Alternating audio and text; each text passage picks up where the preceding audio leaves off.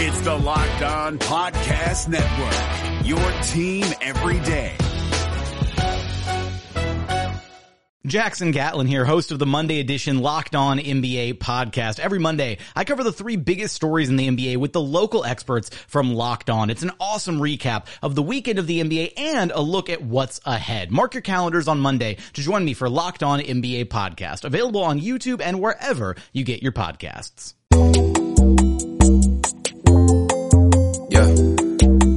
I wanna ball like the Wizards. Yeah, you know what I mean.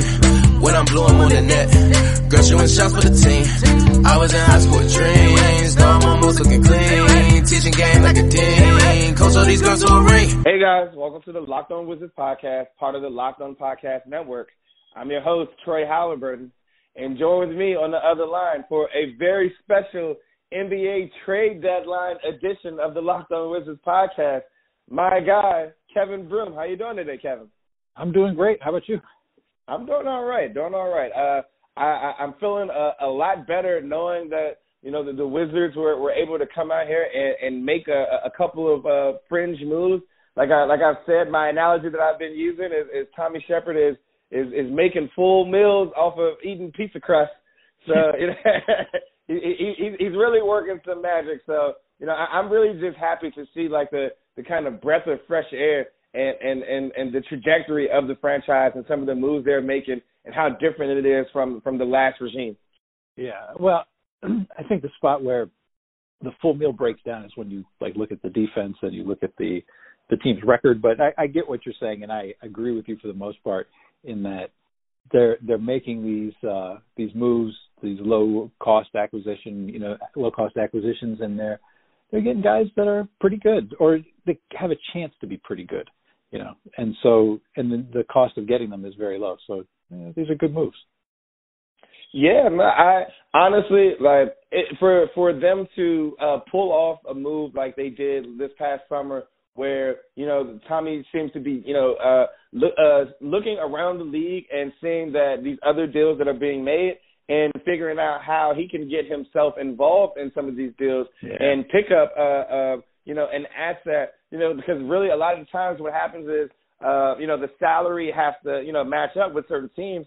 So, you know, uh, the Clippers, they, in order for them to acquire, uh, Marcus Morris, they needed to get off of some extra salary. So mm-hmm. um, instead of sending back Jerome Robinson to the Knicks, that's where enter Tommy Sheppard. He's able to, you know, get in there and, and pick up a player for for literally nothing. Well, not quite nothing because they did give up the draft rights to uh, Issuf Sanon, uh, well, who was still, their second second round pick.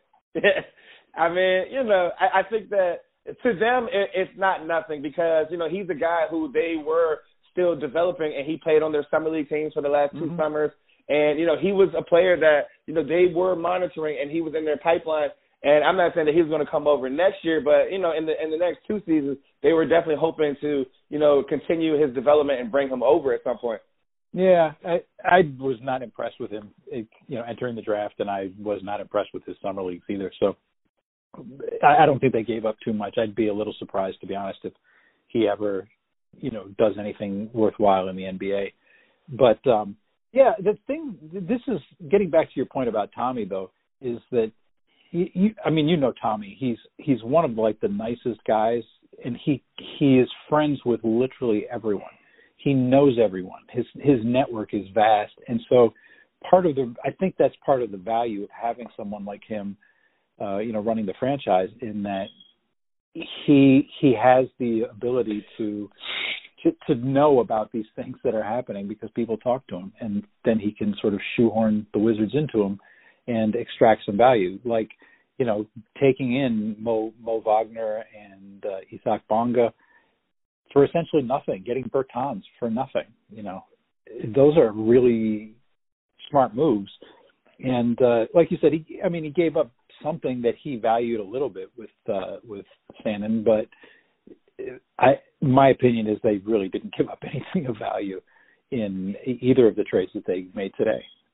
Yeah, I mean I, I'm right there with you when you know we're talking about what uh Sanon's like actual tangible value was. You know, I, I think that you know, they they they really turned uh, what was uh, a, a probably an, an asset that you know, more than likely was never going to turn anything if Sanon ever even came over to play Mhm. with them Right. with the Wizards.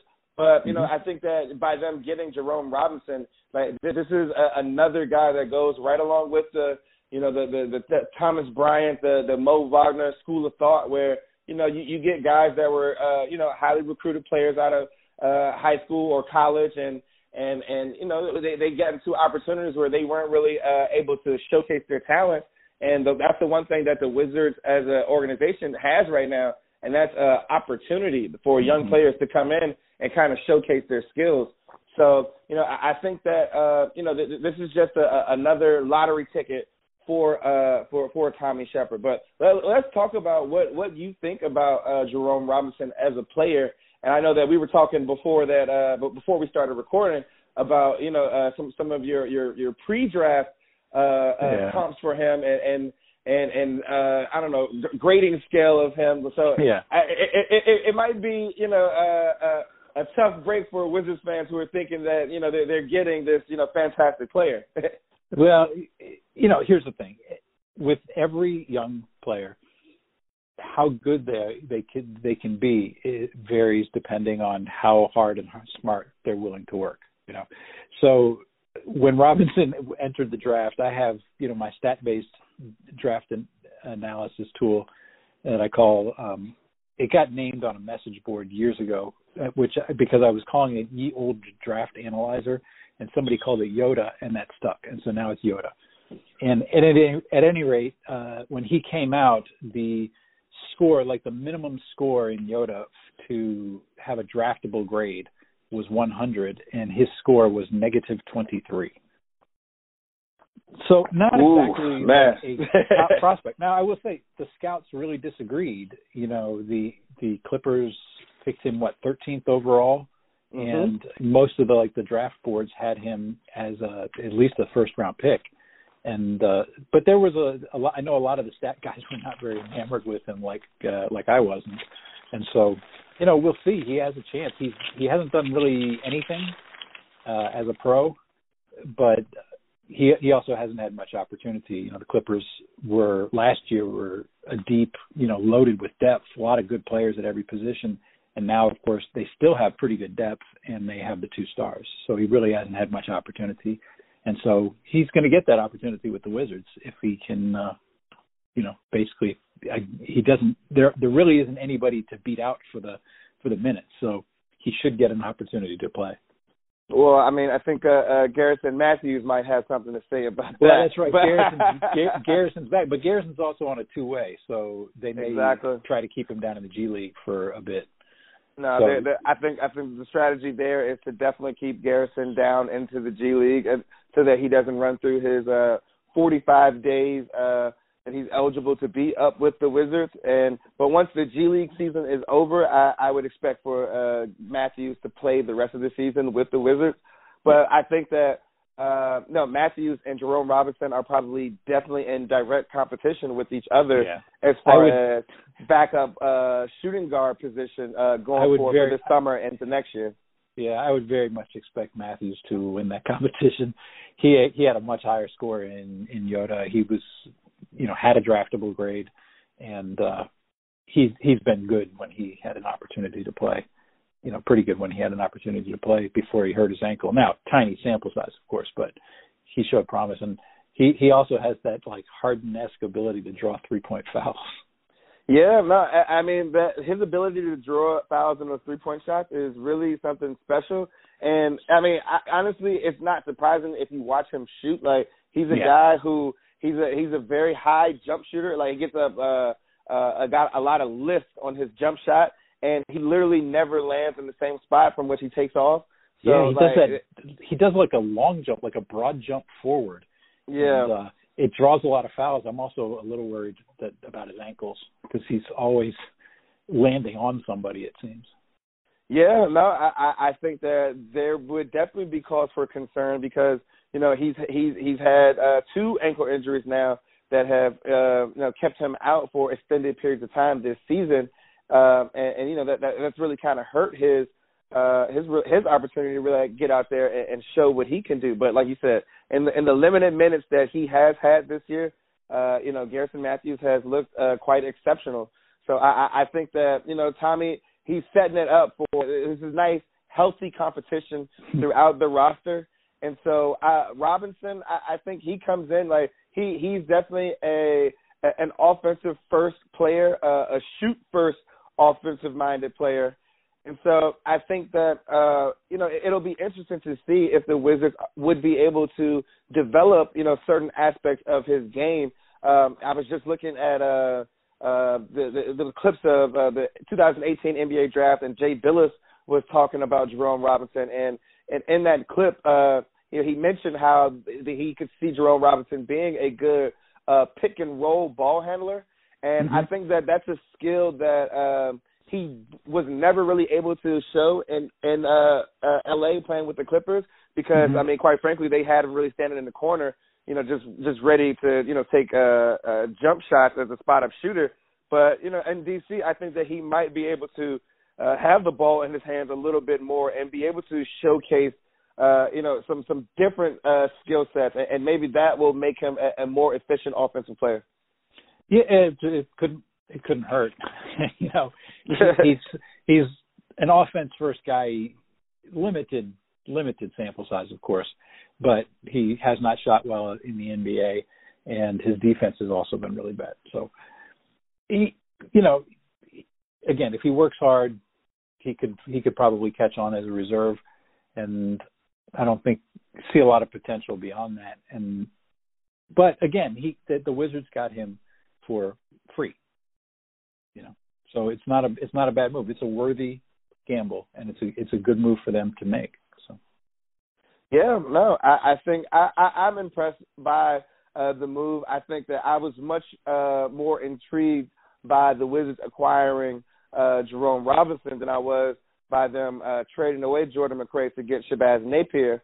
But I think uh, within this, uh, the, the, the two trades that the uh, Wizards made today, I think the most important factor, and I can't believe we haven't mentioned it yet, hmm. is the fact that um, you know Isaiah Thomas is no longer on the team, and mm-hmm. that that that means that he he's no longer going to be given minutes, and so I think that this is one of those uh, addition by subtraction moments that you know the team just got better just by purely not having to play IT for 25 minutes a night. he, well, they never had to play him 25 minutes a that was Tuesday, Tuesday, Kevin. uh, that, yeah, that was the Scott Brooks thing. But I, I agree. And now the one caveat to that, of course, is that you know early in the season I kept you know when Isaiah Thomas was playing and the defense was just absolutely cratering and I wrote some things, and I know a lot of people talked about how Isaiah Thomas was at the root of the Wizards' defensive woes. And then Thomas got injured, and he missed a few games, and their defense was just as bad. And uh, so that that is going to be an issue now that he's he's gone. Just how bad their defense has been and continues to be.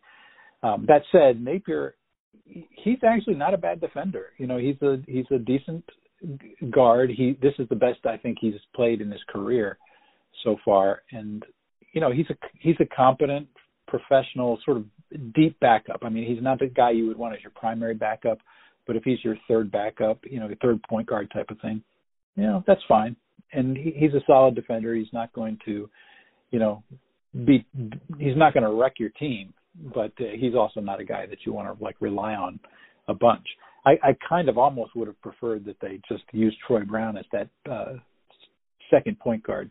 You know, go ahead and start Ish Smith and, and let Troy Brown get a bunch of minutes at, at you know running point with the second unit. But you know, I, I don't have any problem with getting Napier. He's a he's a solid guy, solid player, and like I said, decent defender. And it would be a pleasant change for the Wizards to have somebody competent defensively um, at at point guard. Yeah, no, I mean, like you said, just to have somebody who's competent, like, is a major upgrade. Um, and it, it's it's it's crazy to me that that uh, you know a lot of people like to use Isaiah Thomas's size as this like kind of built-in deficiency as to why he can't defend. But I mean, you know, Shabazz Napier is probably not that much bigger than Isaiah Thomas. You know, Chris Chiozza and uh, Isaiah Thomas are literally the same size. I think it, it really came down to an effort thing uh, more so than yeah. you know, a, a size deficiency. So I, I think that you know it, it'll be interesting to see uh, what uh, Napier can do. I, I'm I'm with you where I think that you know he is definitely a more more of a third point guard. Um, mm-hmm. he, he he's a guy that you wouldn't want him to you know be your primary backup for 82 games, but he's more than capable of you know stepping in for a you know a, a, a four week stretch if you if you receive some mm-hmm. type of injury to you know one of your top two guards like that he he can you know step in and play for you know a few weeks and so you know he he'll get a, a chance to kind of showcase uh his abilities here in DC because I'll tell you this he definitely fits the mold of the type of point guard that uh Scott Brooks likes to uh yeah. you know bring in and play so yeah. you know if he can come in and you know show that he can be a, a competent uh you know backup guard or third guard you know, he he might uh, have a spot on next year's uh, team, and so you know, and especially uh, I think that he he's been signed for uh, with the league minimum the last couple of years. So mm-hmm. you know, th- th- I think that it, it's something that uh, would definitely be worth uh, looking into for them. Um, but you know, with him coming in, we have to look at the, the player who went out. I know you were uh, very big on selling high on uh, Jordan McRae and I don't know how high they sold, but you know they they they, they did get something. I, and and really, I kind of view both of these deals as kind of one package almost. It's mm-hmm. like they, they they did the uh, Napier deal because they they they really needed a, a player to come in and play point guard for them. Also, I I, I want to mention that you know that that you have to look at the the relationship between you know the Nuggets and and the Wizards with with mm-hmm. Tim Connelly and Tommy Sheppard being very close friends. So I, I'm sure that when uh when when when Tim Connelly called up Tommy and you know and realized that okay they shipped out Beasley so they needed you know some uh mm-hmm. insurance. For some of their wing depth that you know that that was a a, a marriage that was kind of uh, made in heaven and and you know something that they probably uh had talks uh for for a little while now. yeah, I would I would expect so. Um like you said that that relationship that those two had probably made that deal pretty quick and easy to get done. Um, and you know, for the Wizards, if you have a chance to pick up a guy named Shabazz, I think you kind of have to do it. I like it. I like it. But uh, what, what, what do you think about uh, uh, Jordan McRae and uh, the yeah. Wizards kind of selling high on well, uh, you know, on, on on his on him as an asset? Yeah, I wouldn't say that was necessarily selling high. They, they sold you know, I would have liked to have seen them get a get a pick out of it or something like that. You know, like a second rounder or something. Even a late second rounder would have been okay. But you know, it's fine. They they got a guy who can at least hold things together for them, be a competent professional point guard in the uh you know down the the remainder of the season. And like you said, he's he's a guy who could possibly um, come in, um, come back next year as well if it was me, you know, my preference would be probably to see if I could get somebody with just a little more size because, you know, Ish Smith already has that uh, diminutive point guard role down pretty good. So, uh, assuming Wall comes back with any kind of health, you know, he's a big starter, but it would be good to have a, a you know some size off the bench as well. Um, he, you know, now and then, to, just as a, another tool to deploy. Um, so, you know, if you've got Napier and Ish Smith both as your backups, they they both fit that same kind of mold of the the smaller guy. So I, I would have preferred that, but I wouldn't be surprised if like you know they go a different direction, draft somebody to be the third point guard or something. Yeah, I I, I think that um they will definitely be looking for another, you know, Justin Robinson type of gamble. Uh, you know, mm-hmm. a, a good four year college uh point guard who they can feel like they can come in, bring in and try to develop. So uh, you yeah. know, I yeah, I, I I like the move, uh, and like I said, I, I kind of view it as as I kind of view both deals as, as kind of like just one big deal for them. Like you know, they mm-hmm. once they once they traded Thomas, like they knew that they had to get a replacement for uh you know for for, for those point guard minutes. And so I do have one question for you though. Yeah. Uh, so Isaiah Thomas went out. He went to the Clippers, and mm-hmm. the Clippers subsequently waived Isaiah Thomas. What do you mm-hmm. think the future for IT as an NBA player uh, uh, kind of holds for him? My uh, my guess is he's probably done. You know, I, I would be a little surprised if he um, had another you know, more than a, just a, a look. It's and it's a, it's a shame because he's he has done really amazing things, especially for somebody his size. But so much of what he did when he was at his best in in Boston was based on uh, his quickness, and with that gone because of the injuries, not completely gone, but you know diminished significantly. He's he's forced to rely on his skill. He's a very skillful player, but not that he he's just not that good. And then you add in, you know, he was always a defensive problem because of the size, but now he's a defensive problem because of his size, his lack of uh, mobility, and his lack of effort on that end of the floor. Now, maybe in a different situation, he he would try harder on defense, uh, but you know, I, I don't see why this this was an opportunity this season for him to, you know, come in and really show the league that he wasn't done. And what we saw was somebody who was significantly slowed and wasn't trying on defense. And so my guess is that the league is going to look at that and think, uh, thanks, but no thanks. Yeah, I, I think it'll be tough for him to uh to land and stick in another spot with another NBA team. It's just, but like, as you mentioned, like his uh his his quickness, his burst has been, you know, quickly. I mean, severely diminished. Like he he's he's not the same player physically that he once was. Um, so you know, I, I I feel bad because you know he's such a great guy and he was you know a good presence in the Wizards locker room and you know he he definitely stood tall and and answered a lot of questions and you know he he was great with the media. It was good to have his you know his kids were around the mm-hmm. Wizards uh, in the locker room and you know he had a son on the bench with him the, a lot uh, the last couple of weeks.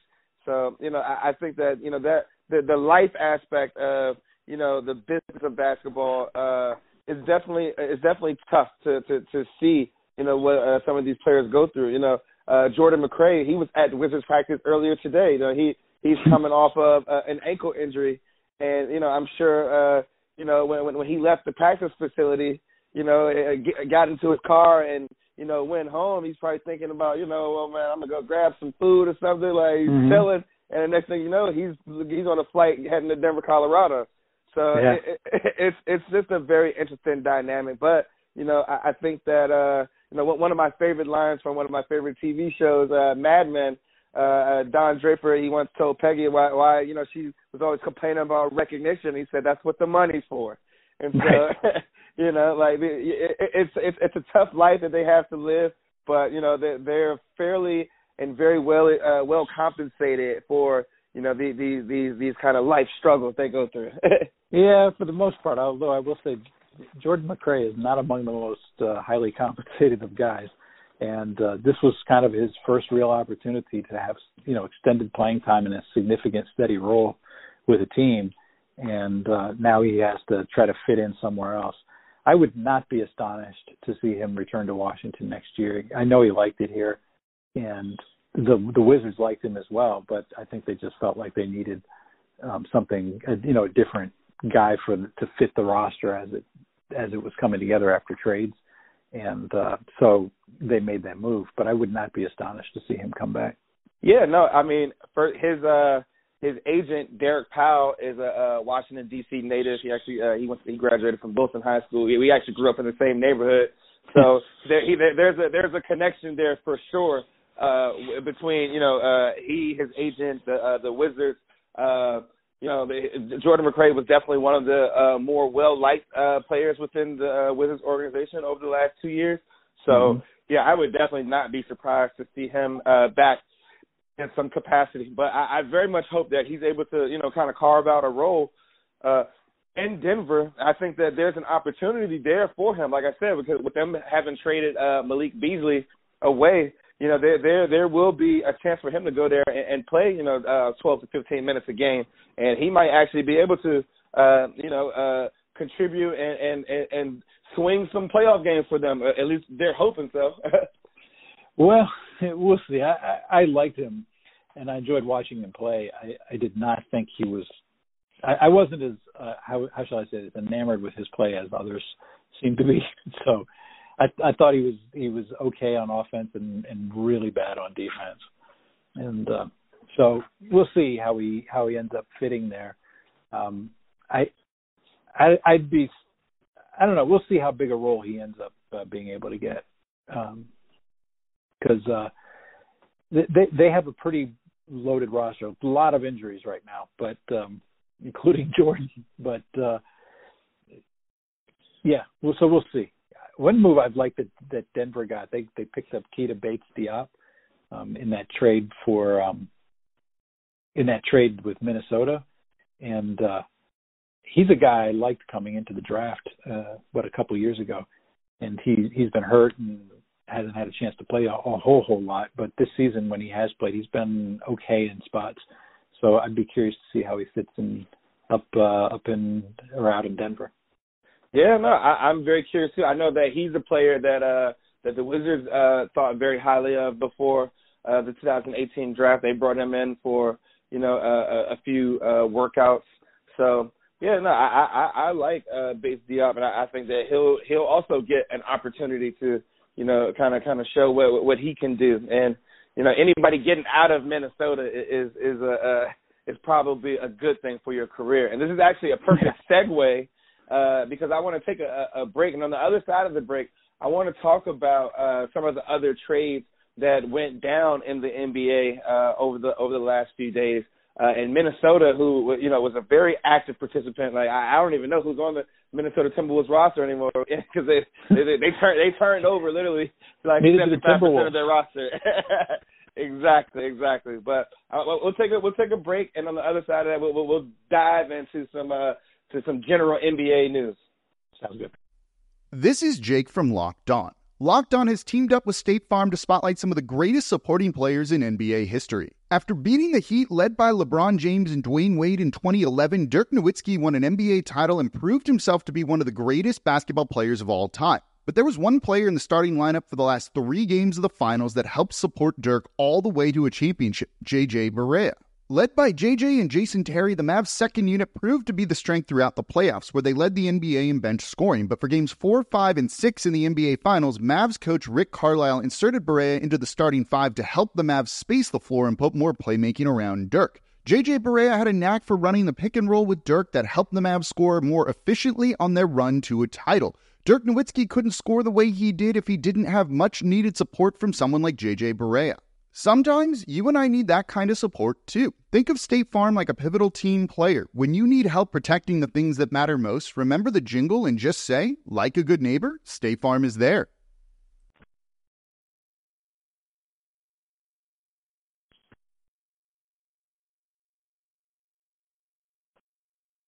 All right now, Kevin. Uh, yeah, man, I feel like uh, the, the, the Minnesota Timberwolves they they turned over uh, more than half of their roster uh, they they made a couple of deals. Uh, they they first they they were a, a part of that uh that four team twelve player deal um, two nights ago that really kind of kicked off uh mm-hmm. the whole trade season uh where, where they sent uh Robert Covington uh to uh the Houston Rockets and so I, I that this is something that I really find interesting and I really want to dive into this with you. Uh, what do you feel about what the Rockets are doing by essentially like not having a center and just kind of leaning all the way in to this, you know, uh small ball, taking a lot of three and D players surrounded by or surrounding Harden and Russ and, you know, switching everything on defense. Like do you think that this will be a viable strategy for them? I mean, I don't know what you mean they don't have a center. They got PJ Tucker. I mean, hey, uh the, the guy six five uh uh jumping uh, jumping uh center like that that that's uh that's something to behold for sure. This ain't this ain't WCAC high school ball. yeah, he's he's six five with what about a twelve inch vertical. Um, it's, it's it's going to be interesting. No, I here's the thing. I love it. I I don't know if it's going to work.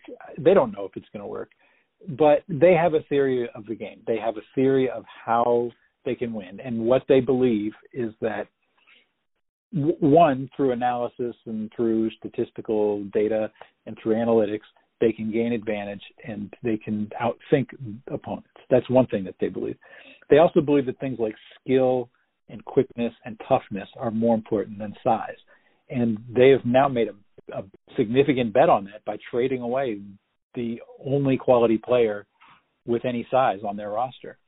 And you know they've been thinking about doing this for at least a couple seasons now, um, in part because um, Capela, you know, in in playoff games, he he can be chased off the floor by other teams going to small lineups because he's not a guy who can switch. He's a very good rim protector. He's a good rebounder. He's a great rim runner. But the, this is another thing that the Rockets believe is that um, all of those things, except maybe the rim protection, can be can be taught or that can be found elsewhere, and that those are the most replaceable skills, um, easily replaced skills among the most easily replaced skills in the NBA. And so they've made a big bet on that, and I I love the the guts that it takes to do that. In some ways, I think it's a little bit of an admission that they maybe messed up when they traded away Chris Paul for for Westbrook. That maybe that wasn't the best move that they could have made.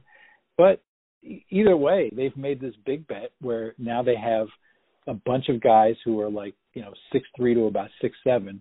They can switch one through five virtually all the time, and it's just going to be really fascinating to watch this this this experiment. It, actually made me think of as soon as I heard the deal, it made me think of my brother because you know back when I was a kid, we were watching them go through guys like you know Dave Feitl and Isaac Austin and all of the other just you know list of these sort of stiffs that as they tried to find a true center and I kept asking my brother we kept talking about it for years we talked about it well, why don't they just go out there with a bunch of guys who who can play.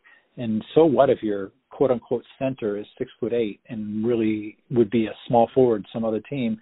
Just go play and make the other team match up and figure out how to beat you. And the, the Rockets are actually going to try to do that, and I think it's going to be fun.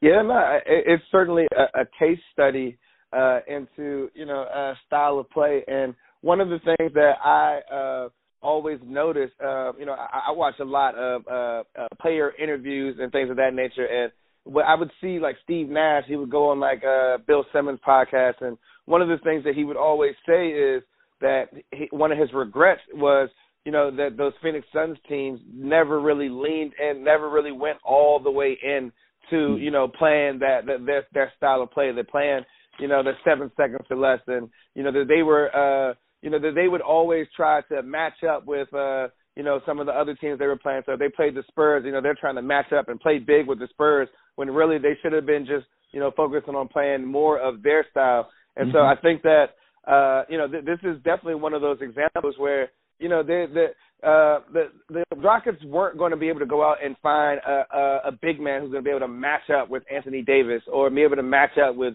Jokic in the playoffs. But, you know, they can go out and get you know, more three and D wing players and and and and try to play their brand of basketball and see if they can, you know, really kind of outsmart and outwork uh, some of these teams in, in the uh, playoff series. Yeah, and I I like the saying, you know, like you said, they they're saying we can't match up with Anthony Davis. We don't have anybody on the roster. We can't get anybody on the roster. Uh, you know, get anybody from elsewhere who can come in and match up with Anthony Davis. So why bother? you know, go get go get a good player who can fit your team, who can you know shoot threes, who can space the floor and defend, and switch onto people. You know, one of the things with Covington is that he's a, he's a very good like one-on-one defender. He's very good on on his own man defender. But where he really has a lot of value is that ability to help. He's got those like crazy long arms, and the, he's really strong. And he can, you know, he he picks guys' pockets. He he's great in passing lanes. He's just he's a really good uh, help defender. And that having him available to switch to sort of freelance to to roam a little bit, it should it should it should lend itself well to that style. And they're they're going to run, they're going to shoot a lot, and they're going to keep that lane empty so that uh, Harden and Westbrook can have room to operate. So it's it's fascinating. And then you saw, I'm sure you saw that Harden, you know, had that 16 rebound game um, yeah. When they started that, uh, you know, five guys under six five lineup. Yeah, no, I uh, Harden is, a load as a person. Like he he's a lot bigger uh, than people you know kind of give him credit for. So you know he's a guy who who can definitely throw his body around and and and and definitely uh, hit hit the boards.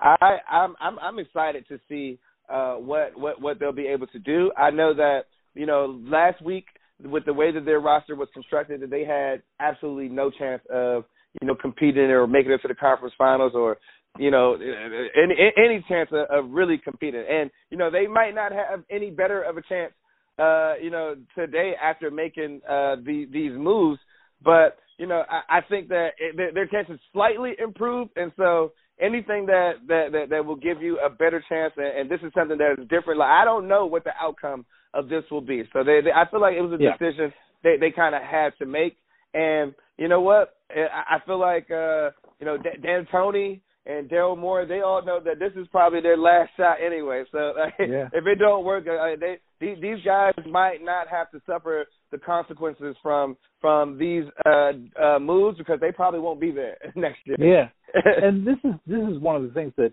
you know the the probabilities and you know the people who play those kinds of things is that if you're the underdog, it it you you generally gain advantage by introducing variability. You know, so if, if you're a team, for example, that say you're three points worse than the opposition, or you're five points worse than the opposition, um, you know, go, entering the game, right? Then shooting lots and lots of threes, you might lose by 20 instead of by say five, or you might win by six instead of losing by five. You know, so that's what they've done. They've done the equivalent of shooting a lot of threes with a roster move. Yeah, I like. I, I'm I'm excited to see how this all plays out. Uh, I I very much want to see uh, Houston get matched up with uh, you know, either Utah or the Clippers in a first or second round series. And I, I think that, you know, it, it'll be very interesting to see, uh, you know, watch PJ Tucker have to go out there and defend uh, Rudy Gobert like that. I, I'm, I just want to sign me up for all of that. yes, yes. It, hey, it, whatever they do, it's going to be entertaining. Yep, yep. So uh, I think that um, there, there are a couple of other trades that I wanted to hit on from uh, from the league. Uh, what did you think about the uh, the Minnesota Timberwolves uh, being able to get off of Andrew Wiggins' contract and uh, you know Golden State really kind of flipping uh, D'Angelo Russell. Uh, they, they they they they essentially uh, you know instead of letting KD walk out of the door for nothing, they they uh, did a sign and trade with the Nets and brought in D'Angelo Russell with the hopes of uh, being able to turn that asset into something and what do you think about them settling on Andrew Wiggins as you know their their answer for a small forward for the future? Yeah, I am a little puzzled by it, but you know, Bob Myers says that they're no. I guess it was uh it, it was the owner who said that they were light years ahead. Who was it? Was it the the owner or was it? Bob yeah, Myers? it was. Uh, it was Joe Lacob. It was the owner. Yeah. Lacob said that. Yeah. Yeah. So anyway, uh I'm not a big Andrew Wiggins guy. I, he's he's been a little bit better this season. You know, maybe Steve Kerr can help him, and the you know the coaching staff that they have there can help him. You know, maybe when they get back Steph Curry and uh, Klay Thompson and you know the rest of the the rest of the roster, I guess.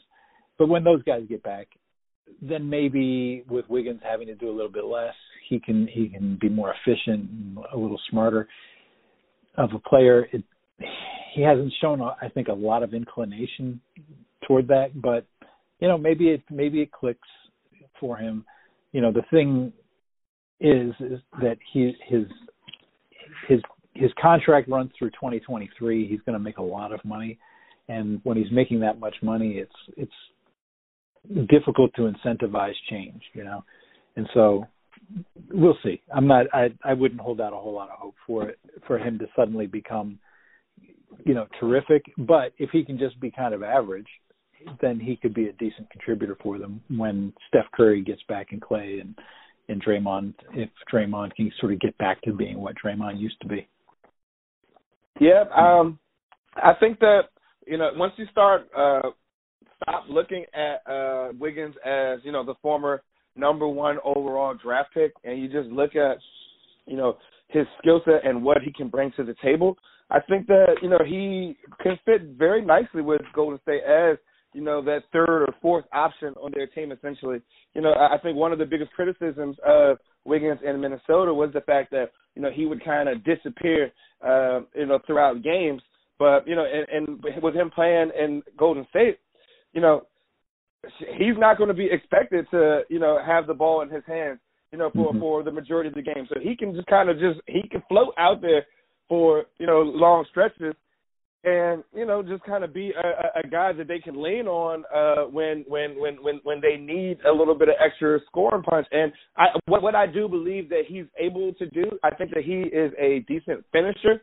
So we think that you know he can't create for for really can't create for himself or anybody else.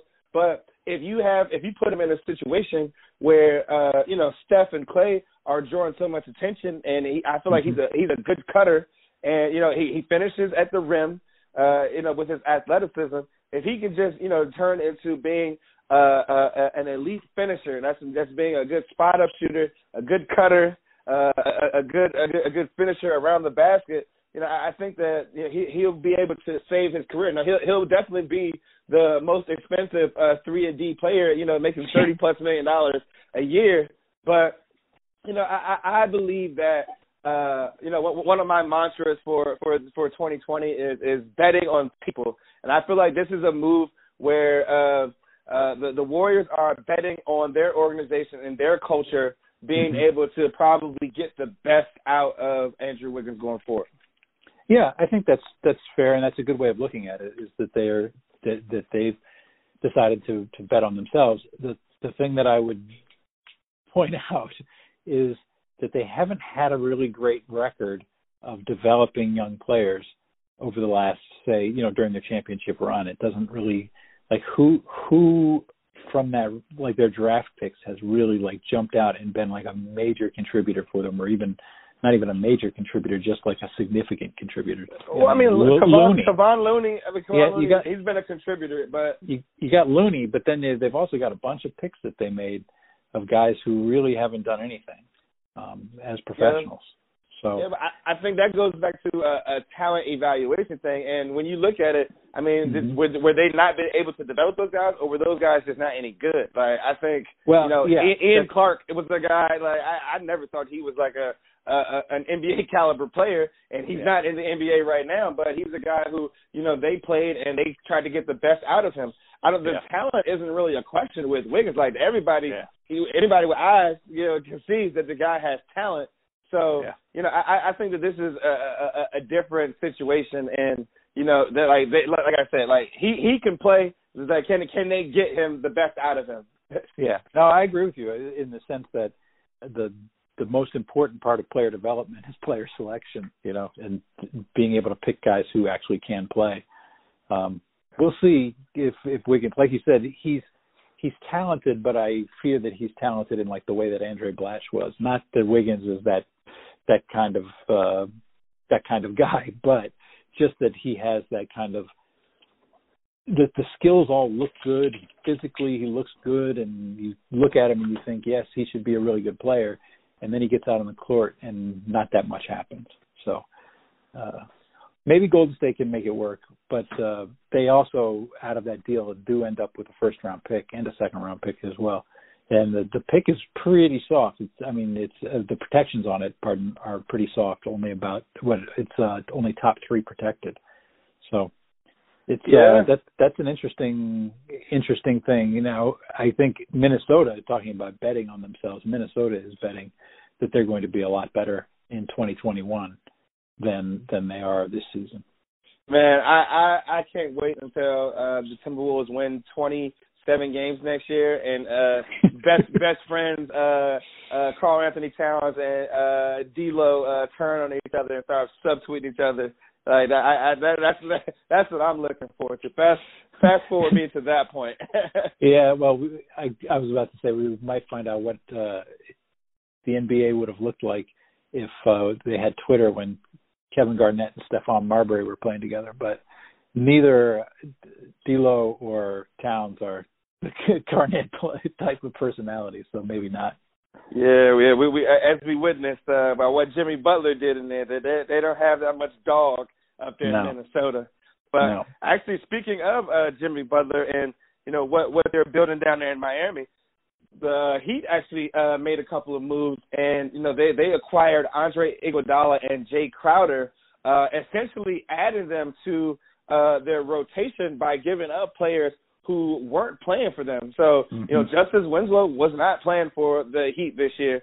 Uh, Dion Waiters, you know, uh, uh, that everybody's known of his struggles, you know, coming into the season, and you know his whole edible incident and all of that. So he wasn't playing for them either. So they they really they really have the the same guys that you know have led them to the record that they have so far, and are adding you know two quality three and D players. Yeah, um, it's that's interesting. I I like Crowder going there. I I've liked Crowder since he came in. You know, since he was coming into the draft. I they ended up not being able to get Gallinari, correct? Yeah, they that did not happen. yeah, yeah. So that would have been pretty awesome if they could have also somehow swung swung getting Gallinari in, because then they would have had uh, upgraded their their power forward position quite a bit. Um, Gallinari is a, he he's a good player, and uh, but I guess they decided, uh, well, whatever, it didn't work. So, but what, with what they did get, um, like you said, Iguodala is a terrific defender, and that you know they signed him now for a couple more years after this one so that'll be interesting to see how much he has left in the tank because he's 35 already. But he was a he's always been a terrific athlete, and he was, you know, he sort of evolved from being kind of more of that like all-star mold where he was carrying some of the offense to this low usage, just shoot when you're open and play great defense role, and he does it really well. And it'll be interesting to see how he how he fits there. And like I said, Crowder as well coming in. I, I like him. He's tough, uh, notwithstanding what Marcus Morris said of him. but uh, he he's a tough guy and he's he's a good player. Yeah, I I, I like it because you know they they they really kind of tooled up for for a nice playoff push, and so you know they they, they added guys who are who have playoff experience, guys who are very much tough minded, and will will be able to you know probably seamlessly fit into that, you know, Miami Heat culture. So I, I like it, and you know, they they somehow still left themselves with uh, you know, uh, some flexibility going forward, and and, and with, with mm-hmm. in 2021, you know, they they they, they seem like the uh destination that if I were Giannis, I'd be looking at Miami if if, if he's not able to win uh that championship in Milwaukee. So they the Miami they've set themselves up uh pretty nicely here, and you know, and they still have uh, Tyler Herro, Kendrick Nunn, and Duncan mm-hmm. Robinson uh, uh, uh, in their pipeline as far as uh, young players that are uh, you know contributing right now and also still developing. Yeah, and don't forget. I mean, Bam Adebayo. I, I mean, I Bam, really Bam, Bam, Bam's already. I mean, like he, he he's, he's already, already on that All Star. Yeah, exactly. So yeah, I don't like they they. I mean, and they hit on that pick. So I got to give them credit. You know, uh, thank thank God they were able to get Hassan Whiteside out of there and allow Bam to you know play more and yeah. and show what he could do. Uh, just imagine if Whiteside was still there, Bam could still be you know a backup right now. yeah, and, White, and it's funny Whiteside's having a pretty good year in Portland, so it's kind of worked out for both of them.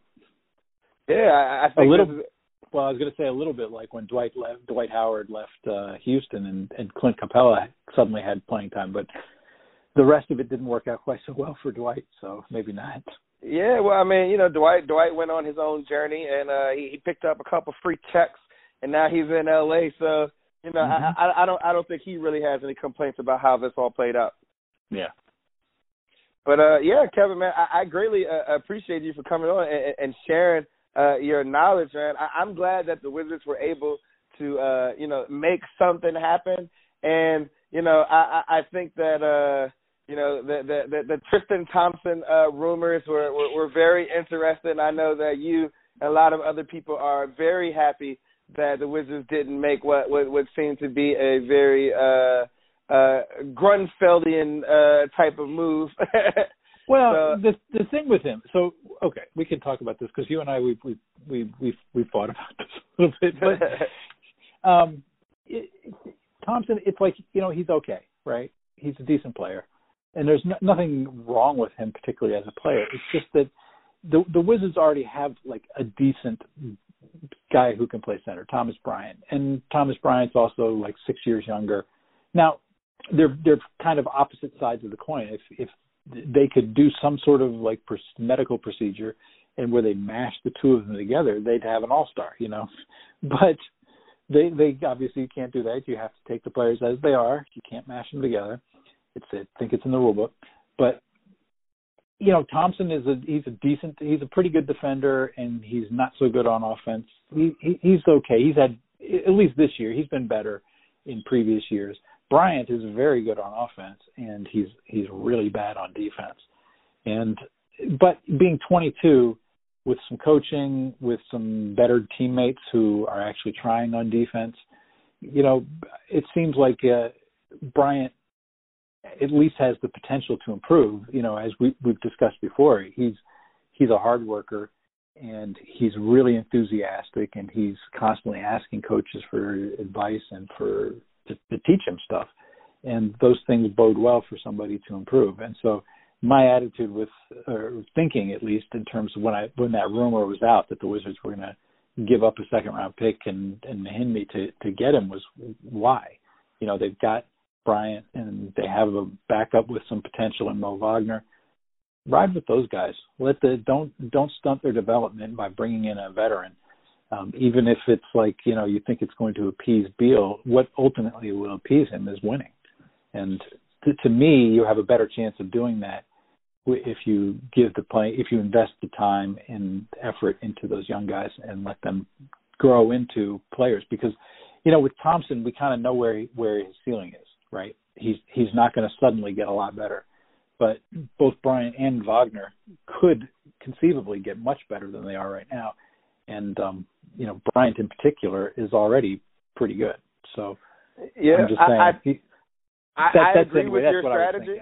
No, I Yeah. agree with your your strategy, but the thing is, does, does, does Beal agree with that strategy? Like it's it's it's not, it's like it's something that you know we we could say that you know okay this it seems like it, this makes the most common sense, but if Beal don't think he don't agree, then you got to do whatever you got to do to make him happy. So like I, I that, that's really where I landed on it. Well- and I, and you know Beal Beal like I'm telling you right now like there's the, the the Wizards they they got about a good half a season left before before Beal is going to he before he's going to start uh being more vocal about uh uh, you know, his displeasure about certain things. So, well, Kevin, man, I greatly appreciate you coming on and, and doing the full hour with me. This will be great. I, I that you know for the for for the for the Wizards uh, fans who love you know uh, so much talk about hypothetical situations and you know what the team could do and and looking at a- a- analytics. You know, I think that they will thoroughly enjoy you coming on and being able to talk about the team in that way, and I'm greatly appreciative of it. So I wanted to give you this opportunity right now to uh, to kind of uh, plug your work and let the people know where they can find you, your writings, and where they can find you on social media. Yeah, well, okay, thank you. Best, and thanks for having me on, by the way. Um, best place to find me, I, I write uh, basically all my Wizards content goes up on bulletsforever.com. Um, visit there. There's a lot of good material going up there, and um, but there's going to be a bunch of uh, you know bunch of content there uh, about the Wizards, and then of course they can follow me on Twitter at broom underscore Kevin. All right, cool, cool. Man. Uh, I'll get a chance to catch you around, and uh, hopefully we'll be able to do this again soon. Yeah, anytime. All right, Kevin. All right. Hi, I'm Jake from Locked On. There's a lot to say when buying a new home or car, but really the first words you want to say are, like a good neighbor, State Farm is there. And trust me, as someone named Jake, that is a fact. That's the phrase that will help you feel good knowing that you have people who can help you find the right coverage for the things you want to protect. Insurance doesn't need to be complicated with a State Farm agent. With so many coverage options, it feels good knowing you can find what fits you because your situation is unique. And State Farm is there to help you feel supported with the coverage you need for your car, your home, and even boats, motorcycles, RVs, and other things that matter to you. And when you need ways to get help, don't yell or be angry because State Farm gives you options there too, in person or on the phone with your local agent or on statefarm.com or their award winning app. State Farm lets you do things your way. So when you need help protecting the things that matter most, remember to say, like a good neighbor, State Farm is there.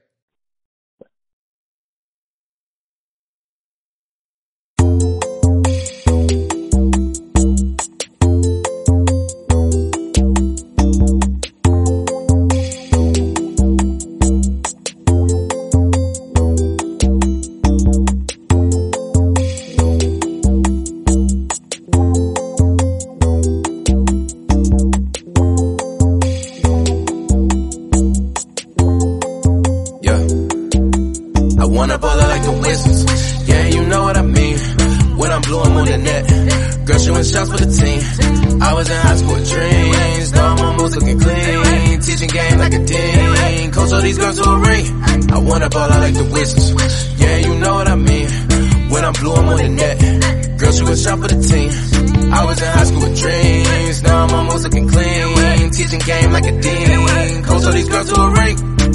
plotting since I was a fetus. Young PG legend like Gilbert Arenas. Now I'm chilling back, giving advice. I buy my girl shit, it don't matter the price. They see that I'm taking, they try getting past. Label money, I just tell in advance. I ain't cheating, I'm just trying to dance. She just trying to have me up in the trance. I'm in a strip like fuck it. They just trying to make some buckets. Love when I slapped on my ones, but it bounced like a ball when I struck it. So if you ever see a real nigga like me, just let them live and just be how it be. Go to the club with them too and you'll see that with a J, we be on the same team. I wanna ball like the Wizards. Yeah, you know what I mean. When I'm blue, I'm on the net. Girl, shooting shots for the team. I was in high school with dreams. Now I'm almost looking clean. Teaching game like a dean. Coach all these girls to a ring. I wanna ball like the Wizards. Yeah, you know what I mean. When I'm blue, I'm on the net. Girl, she was shot for the team. I was in high school with dreams. Now I'm almost looking clean. Teaching game like a dean. Coach all these girls to a ring.